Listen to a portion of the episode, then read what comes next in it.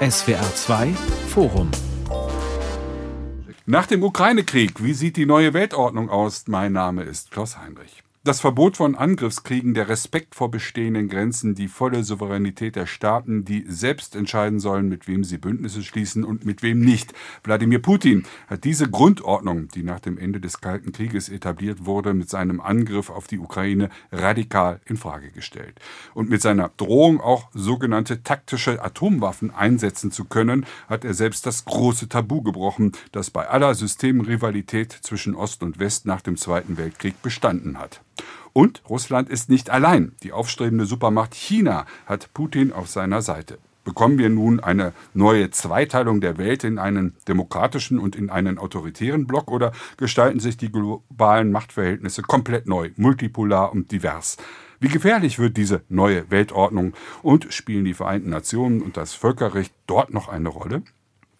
Darüber diskutiere ich in diesem SWR2-Forum mit Dr. Josef Bramel. Er ist Politikwissenschaftler und Autor des Buches Die transatlantische Illusion, die neue Weltordnung und wie wir uns darin behaupten können.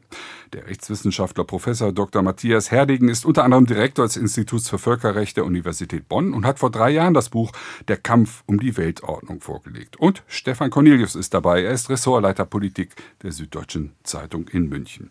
Am 9. Mai, so wird spekuliert, am Tag des Sieges der Sowjetarmee über Nazi-Deutschland will Kriegspräsident Wladimir Putin etwas zu feiern haben. Die ganze Ukraine wird es nicht sein, vielleicht ein paar einverleibte ostukrainische Gebiete, vielleicht die gesamte Schwarzmeerregion bis hin zu Moldawien. Herr Cornelius, kann er das noch schaffen, in einer knappen Woche einen solchen Erfolg vorzuweisen?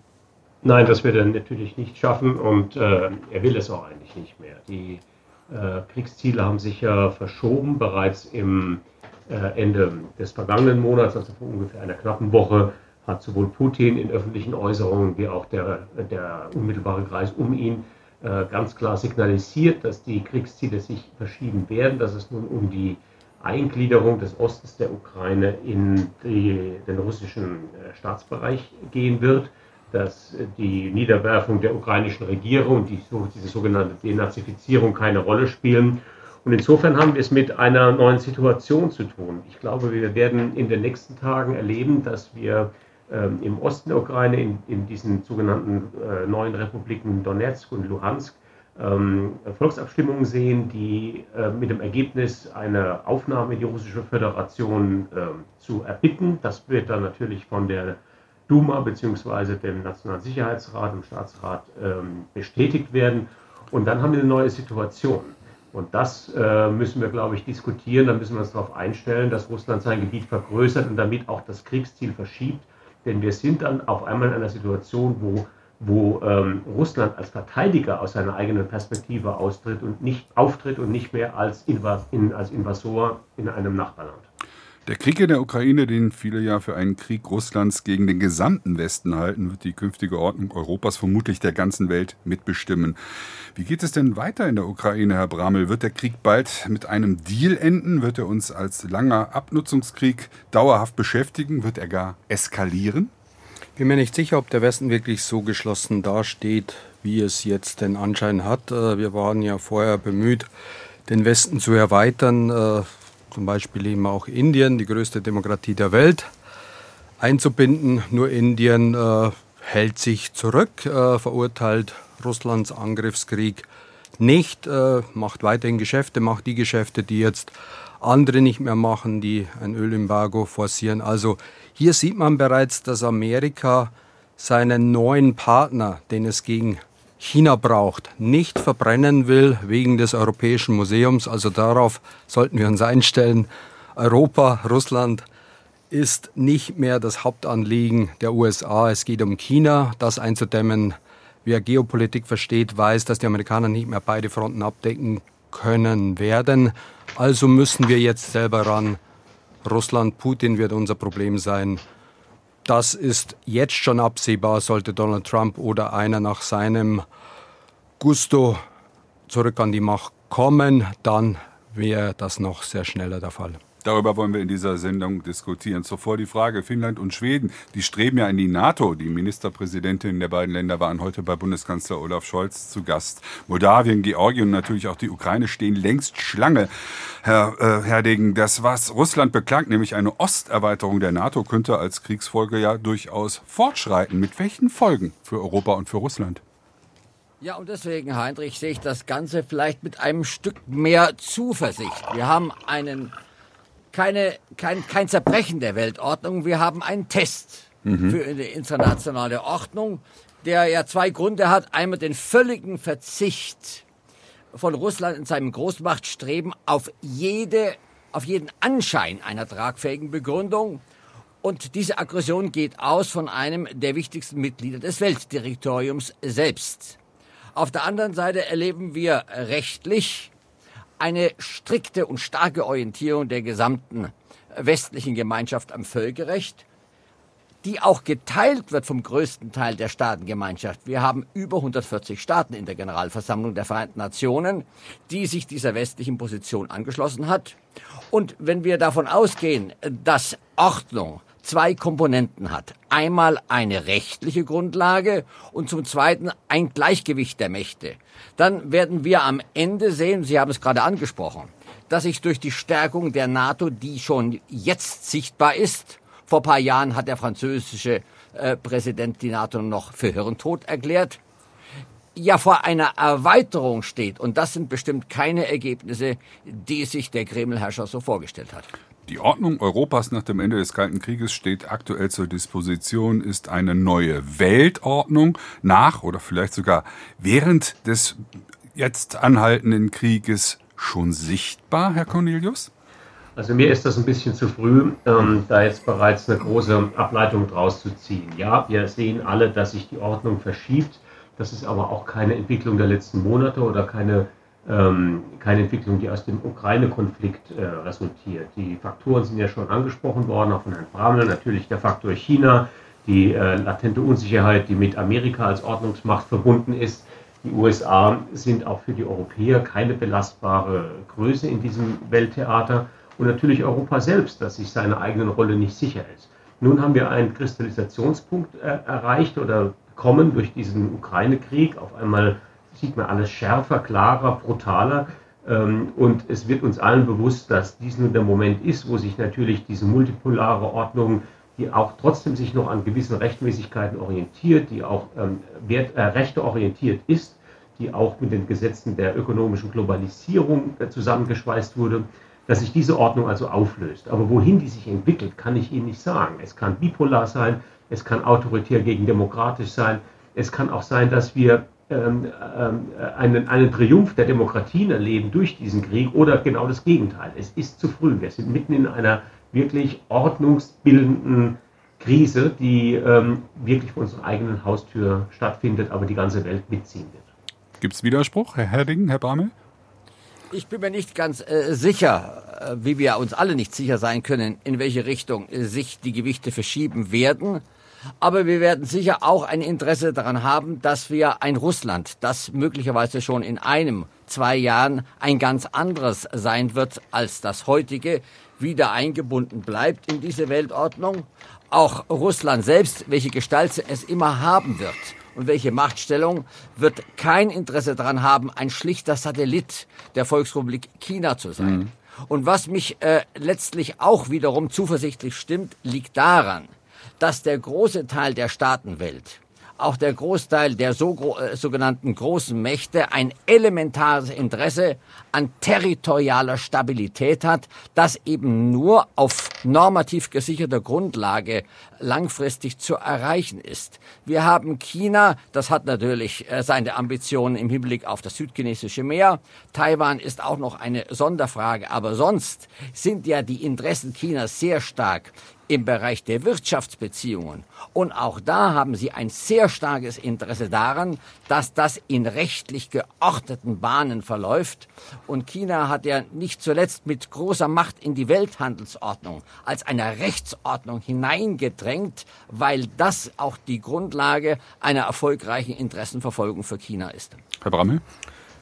Gerade in diesem Wirtschaftsbereich, glaube ich, haben wir die Ordnung schon länger verlassen, zumindest die Ordnung, die wir als deutsche Europäer bräuchten, nämlich dass hier die Rule of Law fungiert. Äh, wir haben hier anderweitig wenig zu bieten, was Militär angeht, aber in der heutigen Geoökonomie ist eben Wirtschaft, Freihandel nicht mehr das Ziel, weder aus chinesischer Perspektive noch aus amerikanischer sondern das Mittel zum geostrategischen Zweck. Also sind wir heute in einer geoökonomischen Ordnung und das hat mit dem nicht mehr viel zu tun, was wir früher ja als, als das Mittel betrachtet haben, um das Ende der Geschichte zu erreichen. Also, dass alle demokratisch werden und alle marktwirtschaftlich werden. Heute wird Wirtschaft als Waffe eingesetzt. Putin macht das, was er kann. Er ist hier äh, schwach auf der Brust, äh, nutzt halt das Militär und sieht jetzt hier auch äh, die Kurzatmigkeit. Und da gebe ich Herrn Professor Herdigen recht. Äh, Putin wird jetzt realistischer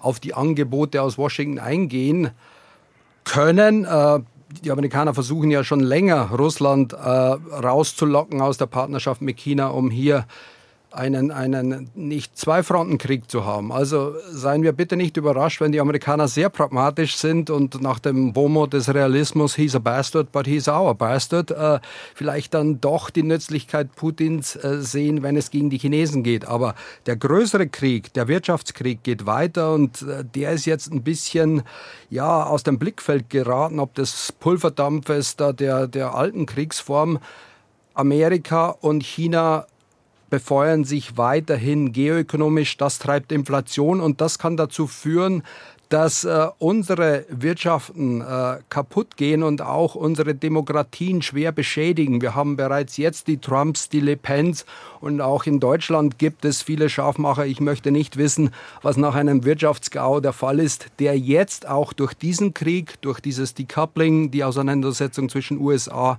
und China forciert wird. Also wir sind auf verdammt dünnen Eis und wir sollen aufpassen, dass wir hier nicht meinen, dass wir nach wie vor hier die, die guten Demokratien anführen führen können gegen die Autokratien. Bei uns brennt auf dem Hügel, zumal in Amerika am 6. Januar wurde das deutlich. Und das war nicht der Schlusspunkt einer sehr gefährlichen Entwicklung. Jetzt haben wir schon ein paar aber, Akteure genannt. Ja, bitte, Herr Cornelius. Kurz widersprechen darf ja. oder, oder, kurz einen, einen Gedanken hinzufügen darf. Ich, mir, mir, mir ist das zu schnell. Also der, ich finde, da machen wir den, den dritten oder vierten Schritt vor dem ersten.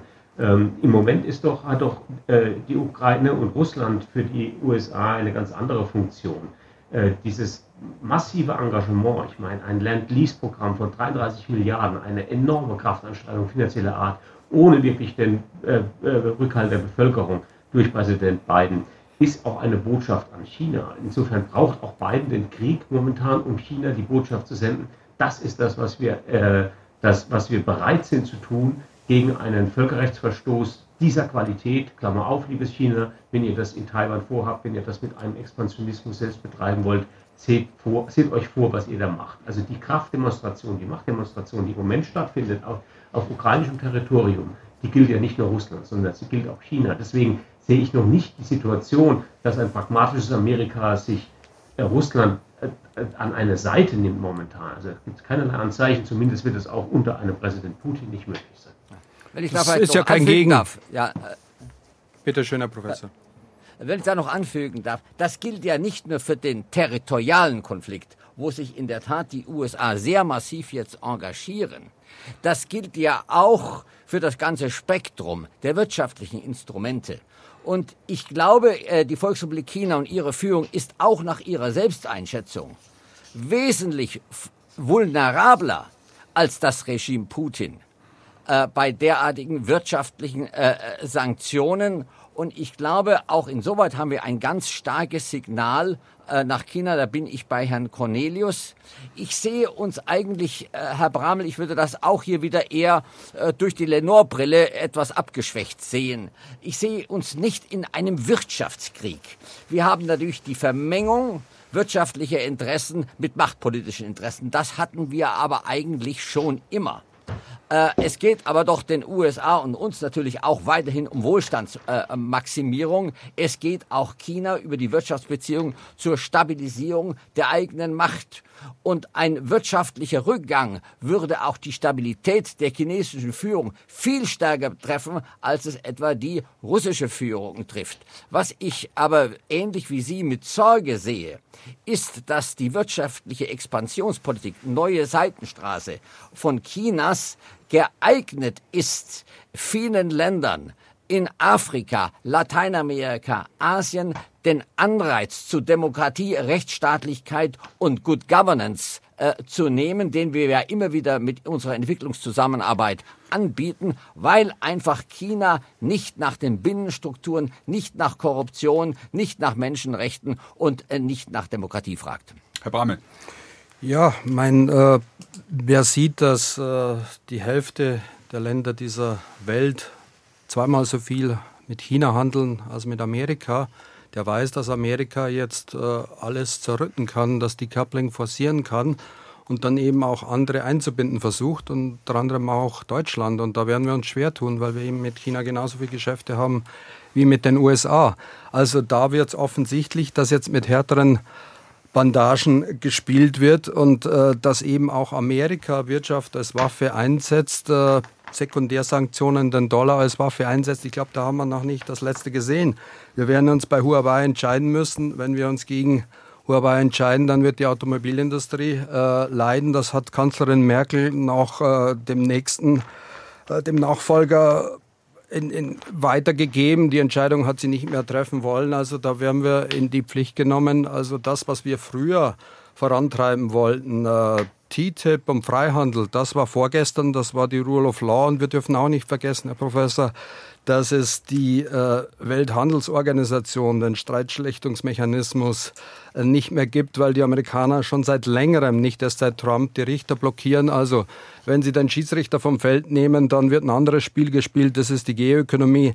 Also das äh, muss man sehen, das sehen Unternehmen sehr genau. Aus abstrakter Ebene kann man das irgendwie gleich sehen, aber wenn Sie Unternehmer fragen, dann wissen die, dass mittlerweile Rugby gespielt wird und nicht mehr Softball. Wenn die Seidenstraße ja. ein Argument ist, Sie hatten es eben eingeführt, Herr Herding, in Bezug auf Afrika, dann kann man das ja auch vielleicht ein positives Argument daraus ziehen, dass China ein großes Interesse haben muss, dass der Westen weiter aktiv ist und nicht, äh, wie von Russland offenbar geplant, in die Ecke gedrängt wird. China hat wirtschaftliche Interessen an, äh, an Westeuropa, an einem funktionierenden Westeuropa, an einem Absatzmarkt, aber eben auch Technologietransfer, natürlich auch, äh, sage ich mal, technologisch ein großes Interesse an der weiteren Zusammenarbeit mit dem Westen. Ist das vielleicht, Herr Cornelius, äh, eine Chance auch, ähm, dass China so viel Einfluss nimmt auf die russische Kriegspolitik, dass diese doch zu Ende geführt werden könnte? Also positiv gesprochen, könnte China ein positiver Faktor sein, um diese aktuelle Krise zu meistern? Äh, das glaube ich momentan nicht. Wir sehen in China zwei Faktoren, die dagegen sprechen. Ähm, sie sind beide innenpolitisch motiviert und haben beide mit dem Kernthema der chinesischen Macht zu tun, nämlich die Führung durch die Partei beziehungsweise sogar durch die eine Person Xi Jinping an der, an der Spitze. Wir haben in diesem Jahr einen Parteitag im Herbst, an dem Xi den, das Tabu brechen wird und sich zum dritten Mal zum, ähm, zum äh, Parteichef wählen lassen wird. Äh, damit ist die äh, von Deng äh, tradierte ähm, äh, Logik durchbrochen, dass die Führung wechselt, aber die Partei bzw. die Macht stabil bleibt. Wir haben es also mit einem Zuwachs an Autoritarismus zu tun und wir wissen nicht, zu welchen Zielen das eingesetzt wird. Die aktuellen Faktoren, an denen sich das zeigt, sind nun natürlich die Pandemie und, die, und der, damit beschlossene, äh, die damit beschlossene Selbstisolation Chinas und damit verbunden ein ökonomischer Bruch. Und auf einmal ist China mit einer Fülle von internen Problemen konfrontiert, ähm, die eben einen ideologischen Grund haben und keinen politischen oder ökonomischen mehr. Also die, der, Ökolog, der ökonomische Absturz durch Corona und durch die Selbstisolation und die selbstverschuldete ähm, Nähe zu Russland, die Xi nicht bereit ist zu lösen, mhm. hat, haben beides ideologische Gründe. Und insofern wage ich da auch noch keine Prognose, wo das endet. Äh, China ist da nicht auf dem richtigen Pfad. Ich erkenne da momentan keinen Pragmatismus sonst hätte das Land schon längst eingreifen können. Dieser Krieg in der Ukraine zwingt China, ob es nun sich verhält dazu oder nicht, zwingt es einfach in eine Rolle hinein. Und diese Rolle ist momentan an der Seite Russlands und das äh, befördert nicht die Interessen, die Sie geschildert haben, nämlich Technologieaustausch, mhm. Marktöffnung und mhm. so weiter. Ich würde da Herrn Cornelius beipflichten wollen. Es ist eben innere Schwäche, die eben dann auch aggressives Verhalten nach außen bewirkt. Das kann man bei Putin sehen, schon seit längerem. Äh, wenn es innen an Legitimation fehlt, braucht man einen äußeren Feind. Das würde Machiavelli raten. Dann stehen die Reihen wieder. Das hat er bereits erreicht mit dem Zugriff auf die Krim. Er war ja vorher sehr unpopulär. Viele Russen haben demonstriert auf der Straße und als er eben hier wieder äh, das Vaterland gerecht hat, dass das zu Recht zu biegen versuchte, was man ihm nach 89 angetan hat, äh, hat er auf einmal 70 Prozent Zustimmung. Also man muss auch von innen heraus die Logik der Schwäche verstehen, dass da ein Führer aggressiv werden kann und Xi Jinping ist nicht so stark, wie er gemacht wird. Äh, da gibt es große Probleme und Xi hat bereits äh, einen Fehler gemacht aus einer Schwäche heraus nach dem Ausbruch der Corona-Pandemie eben hier auch ein Scharmützel mit Indien gesucht, äh, um eben von inneren Problemen abzulenken. Und genau das hat Indien bewogen, seine Äquidistanz zwischen den USA und China aufzugeben. Und seitdem sind die äh, an der Seite der USA. Also innen Politik, glaube ich, trumpft sehr viel und wir machen einen Denkfehler, wenn wir meinen, unsere Logik, Herr Professor Herdegen, auf andere übertragen zu wollen. Also äh, so wie wir Marktwirtschaften denken, so funktioniert äh, kein autokratisches Regime. Ich habe seinerzeit äh, mit Herrn Merkel Regimeforscher äh, Autokratien verglichen, auf welchen Pfeilern die stehen. Und äh, da ist es dann doch immer wichtig, wenn man eben mangelnde Output-Legitimation hat, äh, so wie die Akademiker das sagen würden, wenn man wirtschaftliches nicht so viel bringt, dann braucht man Opium für die Massen und das ist dann heutzutage religiös verbrämter Nationalismus, der eben nach außen gerichtet ist, heutzutage gegen den Westen. Vielen Dank, Herr Brammel, dass Sie mir dabei pflichten, wenn ich gesagt habe, äh, China hat überhaupt kein Interesse an der Verfolgung eines Ordnungsmodells nach innen, wie es uns vorschwebt, Demokratie, Rechtsstaatlichkeit, Korruptionsbekämpfung sind beim Ausbau der Seitenstraße keine relevanten Größen, so wie sie eben nach innen auch keine Größen sind. Aber wenn wir das alles zusammenbinden, ergibt sich daraus doch ein hoher Grad an wirtschaftlicher Angreifbarkeit. Gerade die genannten Schwäche, die Sie genannt haben und Herr Cornelius, führt eben dazu, äh, dass noch ein weiteres zu bedenken ist. Äh, China und die chinesische Führung sagt ja, wir haben gewissermaßen einen moralischen Führungsanspruch, der sich aus unserem Erfolg als Rising Power in der Welt ergibt. Und diese Weltstellung ist nicht zu lösen vom wirtschaftlichen Erfolg. Und deswegen wäre ich auch hier wieder bei Herrn Heinrich, wenn er sagt, die Abhängigkeiten beim Export spielen jedenfalls in symmetrischer Art und Weise. Und vielleicht noch etwas zur Welthandelsordnung. Die Welthandelsordnung ist ein Teil des internationalen Rechts, in dem wir bei allen Zwistigkeiten ein hohes Maß an Regelkonformität haben wir haben äh, Subventionsprobleme, aber wir kriegen die Dinge doch grosso modo auch noch durch die Streitbeilegung im Griff, auch wenn jetzt im Augenblick die Berufungsinstanz nicht funktionsfähig ist, auch wegen US-amerikanischer Politik, wie Sie richtig gesagt haben.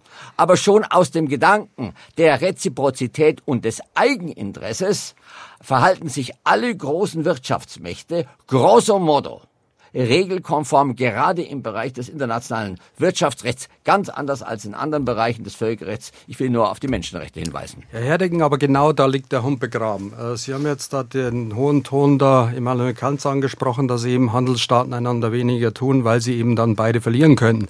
Das war die Idee auch der Friedensforscher und ich wähne sie jetzt nicht in diesem Camp, Herding. Ich habe sie immer woanders vermutet, bei den Realisten. Ganz, aber die, ganz zu Recht. ganz zu Recht. Äh, also das war die Idee der Friedensforscher und jetzt ist genau diese gegenseitige Abhängigkeit. Wir haben uns ja auch lange gedacht, das wird eben die Auseinandersetzung zwischen USA und China verhindern. Aber jetzt kommt die Logik der Geoökonomie.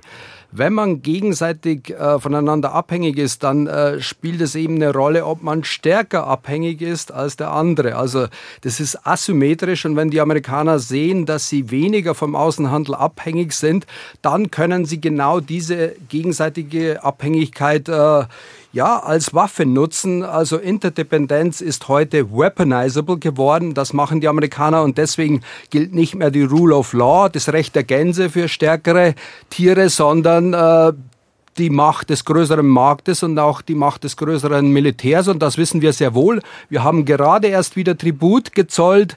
Wir werden Freedom Gas kaufen, wir werden die F-35 kaufen. Das muss ein Staat machen, der sich selber nicht verteidigen kann und machtvergessen ist, wie es Herr Schwarz, einer ihrer äh, Vorgänger, Kollegen äh, in Bonn deutlich thematisiert hat, seinerzeit äh, Europa, Deutschland zumal war sehr machtvergessen. Und jetzt werden wir wieder sehen, dass es dann doch so ist, wie die alten Griechen schon gesagt haben, die Starken machen, was sie können, die Schwachen leiden, äh, erleiden, was sie müssen.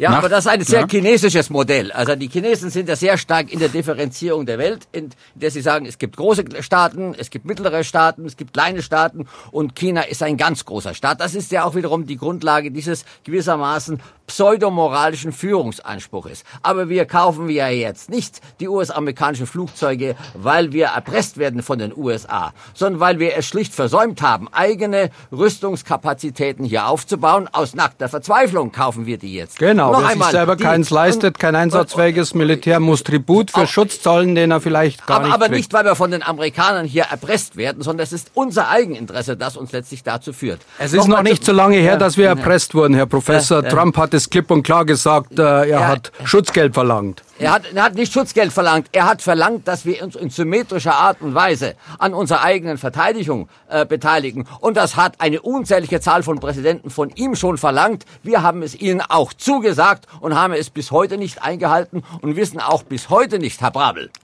auch mit unserem 100 Milliarden Fonds. Ob wir langfristig bereit sind, das weiß auch die jetzige Bundesregierung nicht, diese 2% Zusage langfristig einzuhalten. Äh, das scheint mir doch ein wichtiger Punkt zu sein. Und die USA noch einmal, sie haben ihre eigenen Interessen, aber sie verhalten sich auch aus Eigeninteresse im wirtschaftlichen Bereich regelkonform. Die Chinesen im Übrigen auch. Der Immanuel Kant ist für mich nur Ausgangspunkt. Ich zitiere äh, äh, im Gespräch mit den jungen Leuten immer neuere Untersuchungen. Von Daly gibt es eine, der sagt, es ist bei den Handelsbeziehungen weder der Idealismus der Schlüssel zur Erklärung, noch die Machtpolitik, sondern es kommt immer darauf an. Es kommt darauf an, was sich die Staaten von einer Intensivierung der Handelsbeziehungen versprechen versprechen Sie sich ein positives Ergebnis. Ist das Ganze geeignet, die internationale Ordnung zu stabilisieren?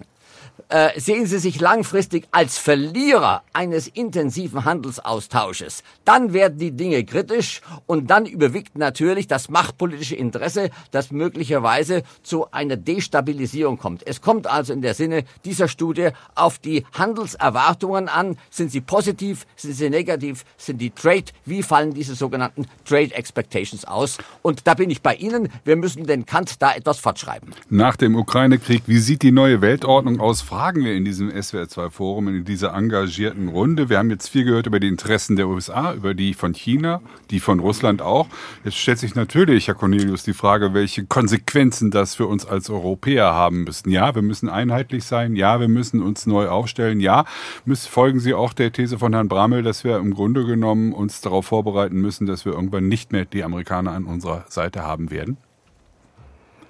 Ja, das ist momentan ein Trend. Allerdings äh, wissen wir nicht, ob er gebrochen ist oder ob er wieder auflebt. Das wird sich dann in der nächsten Wahl entscheiden. Mhm. Aber prinzipiell ist der Trend natürlich absehbar, dass sie einer amerikanischen Bevölkerungsmehrheit nicht mehr vermitteln können, warum dieses Land für Europas Sicherheit Verantwortung tragen soll, wenn Europa selbst nicht bereit ist, diese Sicherheit zu gewährleisten.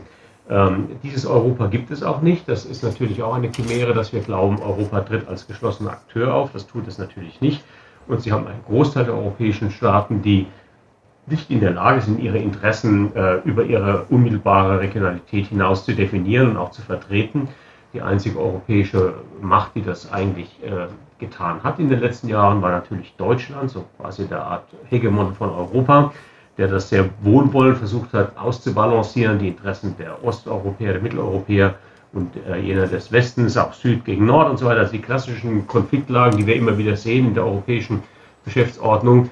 Aber auch diese Kraft geht Deutschland verloren. Wir sehen ja momentan, wie dieser Krieg auch an der Glaubwürdigkeit Deutschlands zehrt, wie ähm, Deutschland es nicht schafft, ähm, sich aus dieser Hegemon-Rolle zu befreien, in die es nun sozusagen auch als, als, als Ziel geraten ist. Das, was die Ukraine ja mit der Bundesregierung veranstaltet, ist ja, dass sie hier den größten Damm, der sich in Europa aufbricht, kontinuierlich schwächt und kontinuierlich einreißt, in der Hoffnung, dass dann die Nähe der europäischen Staaten in das Kriegsszenario erhöht wird und dass ähm, insofern eine Beteiligung auch stattfindet und sei es eben nur die verstärkte Waffenlieferung. Ähm, das ist völlig verständlich in deren Interesse. Aber dass Europa geschlossen äh, einen Plan hat, wie es aus diesem Dilemma herauskommt, dass es den aktiv verfolgt, das sehe ich leider nicht. Wir haben die französische Ratspräsidentschaft zurzeit gelähmt durch die Wahlen in Frankreich, auch äh, durch die bevorstehende Parlamentswahl noch. Und ähm, selbst wenn das nicht der Fall wäre, könnte ein Präsident Macron mit sehr, sehr nationaler Agenda die, den Großteil der europäischen Staaten nicht hinter sich versammeln. Herr Bramel und Herr Herding, sind Sie der gleichen Meinung oder kriegen wir irgendwann doch wieder eine deutsch-französische Achse, nun wo Macron doch wiedergewählt wurde? Wir haben sie ja lange Zeit jetzt auch gehabt, gerade in der äh, bei dem Wiederaufbauprogramm zum Beispiel, dass die EU jetzt mit äh, äh 800 Milliarden äh, äh, da verabschiedet hat, das ist letztlich ein deutsch-französisches Programm gewesen, das dann noch einmal ausgebaut äh, worden ist. Und Macron selbst sieht sich gewissermaßen ja auch als die treibende Kraft in Europa. Auch deswegen, weil Deutschland vielleicht weniger eigene Vorstellungen äh, gehabt hat. Aber wenn ich mal die großen, die größeren Akteure in äh, Europa zusammenfüge, äh, Frankreich, der Élysée-Palast, äh, Downing Street äh, hat, haben sicher in der Grundlinie gleichgerichtete Interessen, diesen Konflikt einzudämmen, einzudämmen gegen, gegen Russland. Und ich denke, diese Strategie wird erfolgreich sein. Ich glaube, dass auch Herr Cornelius Mann in Kiew weiß, äh, dass die Linie eines aktiven Eintritts durch den Einsatz eigener Soldaten weder von Deutschland noch einem anderen äh, äh, europäischen Nachbarstaat überschritten wird. Ich glaube, das weiß man. Man, man will äh, äh, uns sicher so weit kriegen, wie es überhaupt geht, unser eigenes Waffenarsenal zur Verfügung zu stellen. Und das tun wir ja auch im eigenen Interesse. Eine, äh, es ist in der Tat auch so, dass auch eine Schwächung der russischen Streitkräfte uns einfach entlastet in unseren eigenen Verteidigungsanstrengungen. Äh, eine realistische Perspektive kann zu, zu keinem anderen Ergebnis kommen. Herr Brammel? Wenn es stimmt, äh, dass wir uns äh, ein Stück weit auf andere, auf Amerika nicht mehr verlassen können, wenn Trump 2 möglich ist, äh, wenn Amerika sich nach Asien orientiert und nicht mehr beide Fronten im Griff hat, dann brauchen wir einen Plan B. Und da denke ich nur an Frankreich. Christian Hacke, den wir alle sehr schätzen, hat ja seinerzeit schon die deutsche Nuklearoption in den Raum gestellt. Das war ein bisschen ein zu scharfes Geschütz. Ich denke, wenn wir Frankreich militärisch führen lassen, die Nuklearmacht, und wir weiterhin wirtschaftlich führen, dann wird wieder das Tandem, das auch andere mitnimmt. Macron hat eine historische Rede an der École de Guerre, 60 Jahre nach de Gaulle, äh, gehalten, hat eben die Forste Frapp äh, für Europa wohlgemerkt innerhalb der NATO angeboten. Ich denke, wir sollten auf diese Angebote nochmal zurückkommen, weil wir uns nicht sicher sein können, ob eben die amerikanische Abschreckung noch taugt. Äh, jetzt haben auch die Friedensbewegten gesehen, dass der Frömmste nicht im Frieden leben kann, wenn es seinem bösen Nachbarn nicht gefällt. Ich glaube, wir hatten noch einmal Glück. Äh, das war äh, die Ukraine, so traurig das für das Land ist. Äh, Europa ist bislang noch verschont. Wir treiben zynisch den Preis hoch, damit es eben kein NATO-Land erwischt. Preis hochtreiben heißt Russland schwächen, aber eben auch dieses schöne Land Ukraine zerstören. Sehr viele Menschen ja, zahlen diesen Preis dafür. Das ist leider dieses zynische Machtspiel, das eben auch die NATO mitspielt. Und äh, um das nicht nochmal zu sehen, brauchen wir Abschreckung, auch nukleare Abschreckung. Äh, diese Logik zählt, auch wenn es viele Friedensbewegte nicht so sehen wollen. Jetzt haben wir viel diskutiert über den, die Zukunft des Welthandels, weil China, Amerika, Europa, äh, Russland weniger direkt vor allen Dingen äh, wirtschaftlich Interesse haben. Ähm, Globalisierung, Stichwort. Deutschland ist extrem davon abhängig und wir haben eine Phase der Deglobalisierung, so meinen manche, schon spüren können, auch im Zusammenhang mit der Corona-Krise. Ich möchte aber jetzt in der letzten zehn Minuten dieses SWR2-Forums nochmal darauf zurückkommen, was diese neue Weltordnung, von denen wir ja nur erahnen können, wie sie genau aussehen will, tasten uns da ja auch in dieser Sendung etwas vorsichtig heran, ob es mehr eine Blockkonfrontation oder eher ein multipolares äh, Spiel wird zwischen den verschiedenen Akteuren. Ich möchte nochmal auf die Zukunft der Sicherheit der Welt zu sprechen kommen. Bisher war es ja tabu. Wir haben ein Kriegs- und Gewaltverbot, zumindest das Verbot von Angriffskriegen sind verboten. Russland hat das, dieses Tabu gebrochen, spielt mit dem Einsatz taktischer Atomwaffen. Bekommen wir auf Dauer unsichere Zeiten oder ist das jetzt nur eine kurze Etappe, solange dieser Ukraine-Krieg noch andauert, Herr Cornelius? Die, die äh, Rechtsbrüche erleben wir ja nicht erst, erst seit dem Ukraine-Krieg. Mhm. Sie halten ja schon länger an. Im Prinzip war natürlich der große Bruch 2014, die Annexion der Krim, äh, gleich in mehrerer Hinsicht als, als Zäsur zu sehen. Ähm, ich, ich, glaube, dass dieses völkerrechtliche Konstrukt, auch vor allem die UN-Charta, an der wir hängen und die uns den Rahmen gibt, ähm, tatsächlich schon seit vielen Jahren ausgehöhlt und geschwächt ist. Und die Debatte über ihren Ersatz bzw. ihre Stärkung, äh, auch die Transformation der Vereinten Nationen in Richtung einer Liga der Demokratien, all das ähm, deutet darauf hin, dass wir sehen, dass die Instrumente unscharf geworden sind.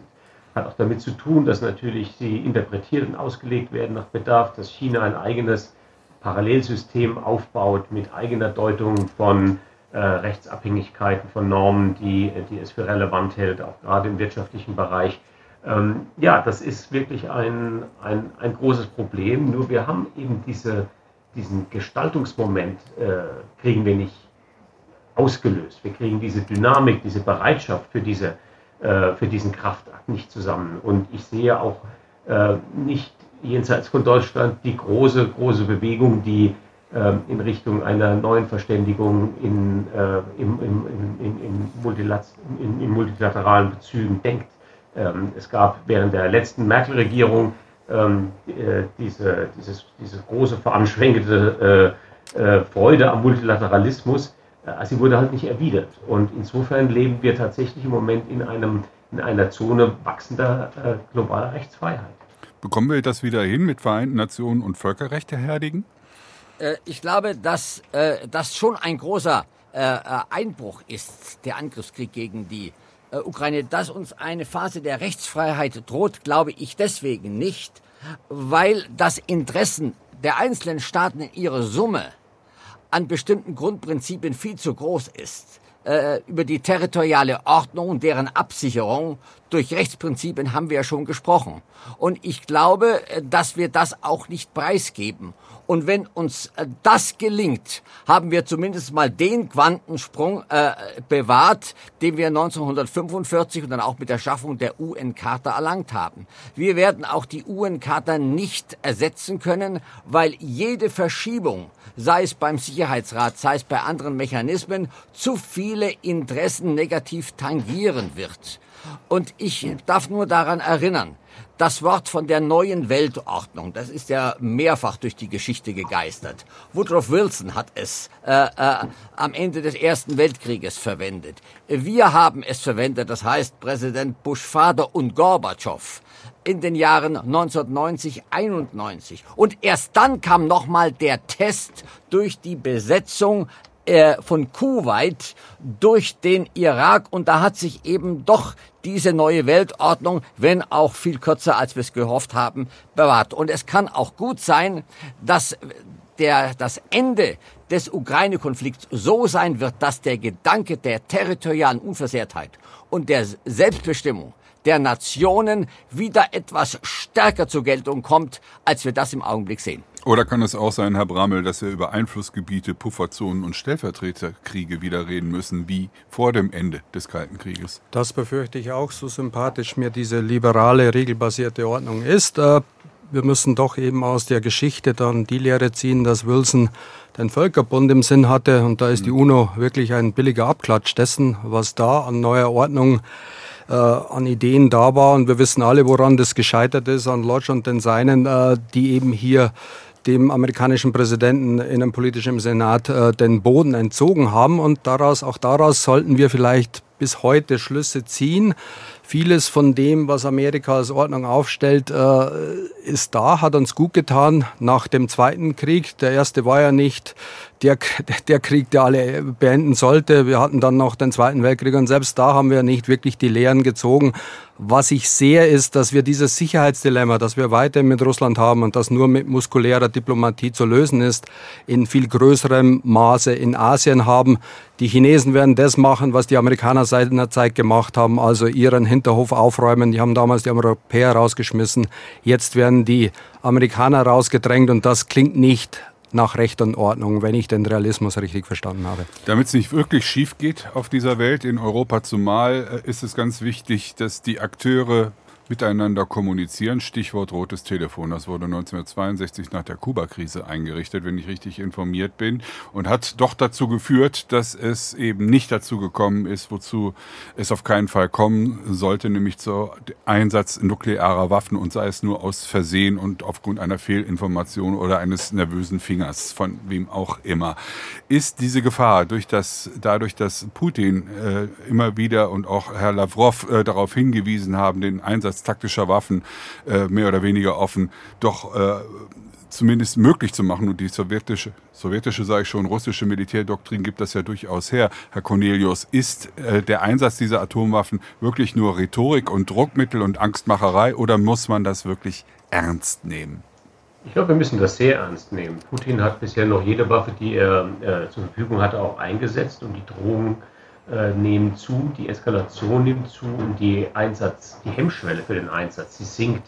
Ähm, das heißt trotzdem nicht, dass sämtliche, die, dass die Logik der nuklearen Abschreckung außer Kraft gesetzt ist. Und ich bin auch, ähm, um jetzt die Gegenposition zu argumentieren, auch hoffnungsvoll, dass es im russischen Apparat hinreichend Menschen gibt, die sich mit äh, der Nuklearpolitik etwas intensiver beschäftigen, als wir das momentan in Talkshows in Deutschland erleben und die auch äh, feststellen, dass ähm, dass hier eine, ein Geist aus einer Flasche gelassen würde, der, der nie wieder zurückzukommen ist. Am Ende ist Abschreckung ein, ein hochspekulatives Konzept, äh, gerade im nuklearen Bereich. Wir haben äh, dieses Konzept bisher nie getestet. Es ist nur theoretisch entstanden. Und wir haben diese Situation nie, nie gehabt, dass tatsächlich ein Akteur in diesem Abschreckungsraster äh, äh, gegen die Regeln verstoßen hat. Und wir wissen nicht, wie die Folgen sind. Wir können nur annehmen, dass die Abschreckungssignale, die die USA vor allem sehr stark aussenden, auch ähm, einen, wie ich finde, nach wie vor relativ rational denkenden Wladimir Putin dazu bringen, dass er diese Waffe nicht zündet. Andererseits sehen wir gerade, dass die ähm, Entwicklung in der Ostukraine äh, trotz der Eskalation, die er jetzt mit der Anerkennung vorbereitet, trotz der völkerrechtlichen Folgen, die das hat, trotz der mutmaßlich darauf folgenden Generalmobilisierung in Russland, dass diese dass diese Entwicklung der Ostukraine Putin eine nicht die Niederlage erspart. Das heißt, er wird diesen Krieg nicht gewinnen. Und was er dann tut, wissen wir alle nicht. Herr Herdingen, haben Sie auch der Befürchtung, wir haben jetzt noch eineinhalb Minuten, vielleicht ganz ich, kurz? Ich glaube, wir haben äh, im Gräbel noch ein hinreichendes Maß an Restrationalität, mhm.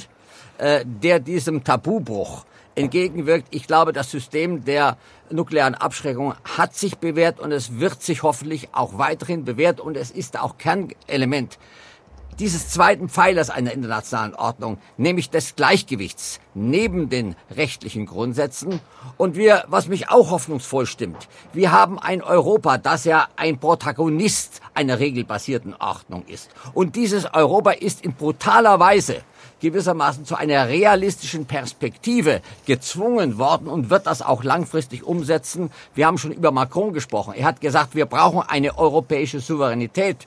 Und im Kern dieser europäischen Souveränität steht nicht der Datenschutz, steht nicht der Umweltschutz, sondern er sagt, das ist die Security, die Sicherheit. Und ein Europa, das sich dieser Herausforderung stärker annimmt, wird auch auf der Weltbühne eine andere Rolle in der Wahrung des internationalen Gleichgewichts spielen und spielen müssen als bisher bisher. Diesen Optimismus, Herr Bramel, teilen Sie auch? 20 Sekunden? Ich denke, dass äh, Putins Verhalten berechenbar war. Sonst hätte George Kennan, der Großmeister der Eindämmungspolitik, was Russland angeht, oder mir scheinbar andere, das nicht vorhersehen können, was Putin jetzt gemacht hat.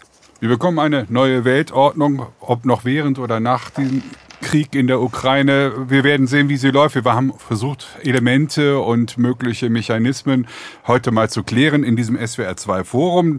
Nach dem Ukraine-Krieg, wie sieht die neue Weltordnung aus, haben wir diese Sendung betitelt. Ich bedanke mich ganz herzlich beim Politikwissenschaftler Dr. Josef Bramel, beim Rechtswissenschaftler Professor Dr. Matthias Herdigen, Direktor des Instituts für Völkerrecht der Universität Bonn und bei Stefan Cornelius. Er ist Ressortleiter Politik der Süddeutschen Zeitung in München. Mein Name ist Klaus Heinrich.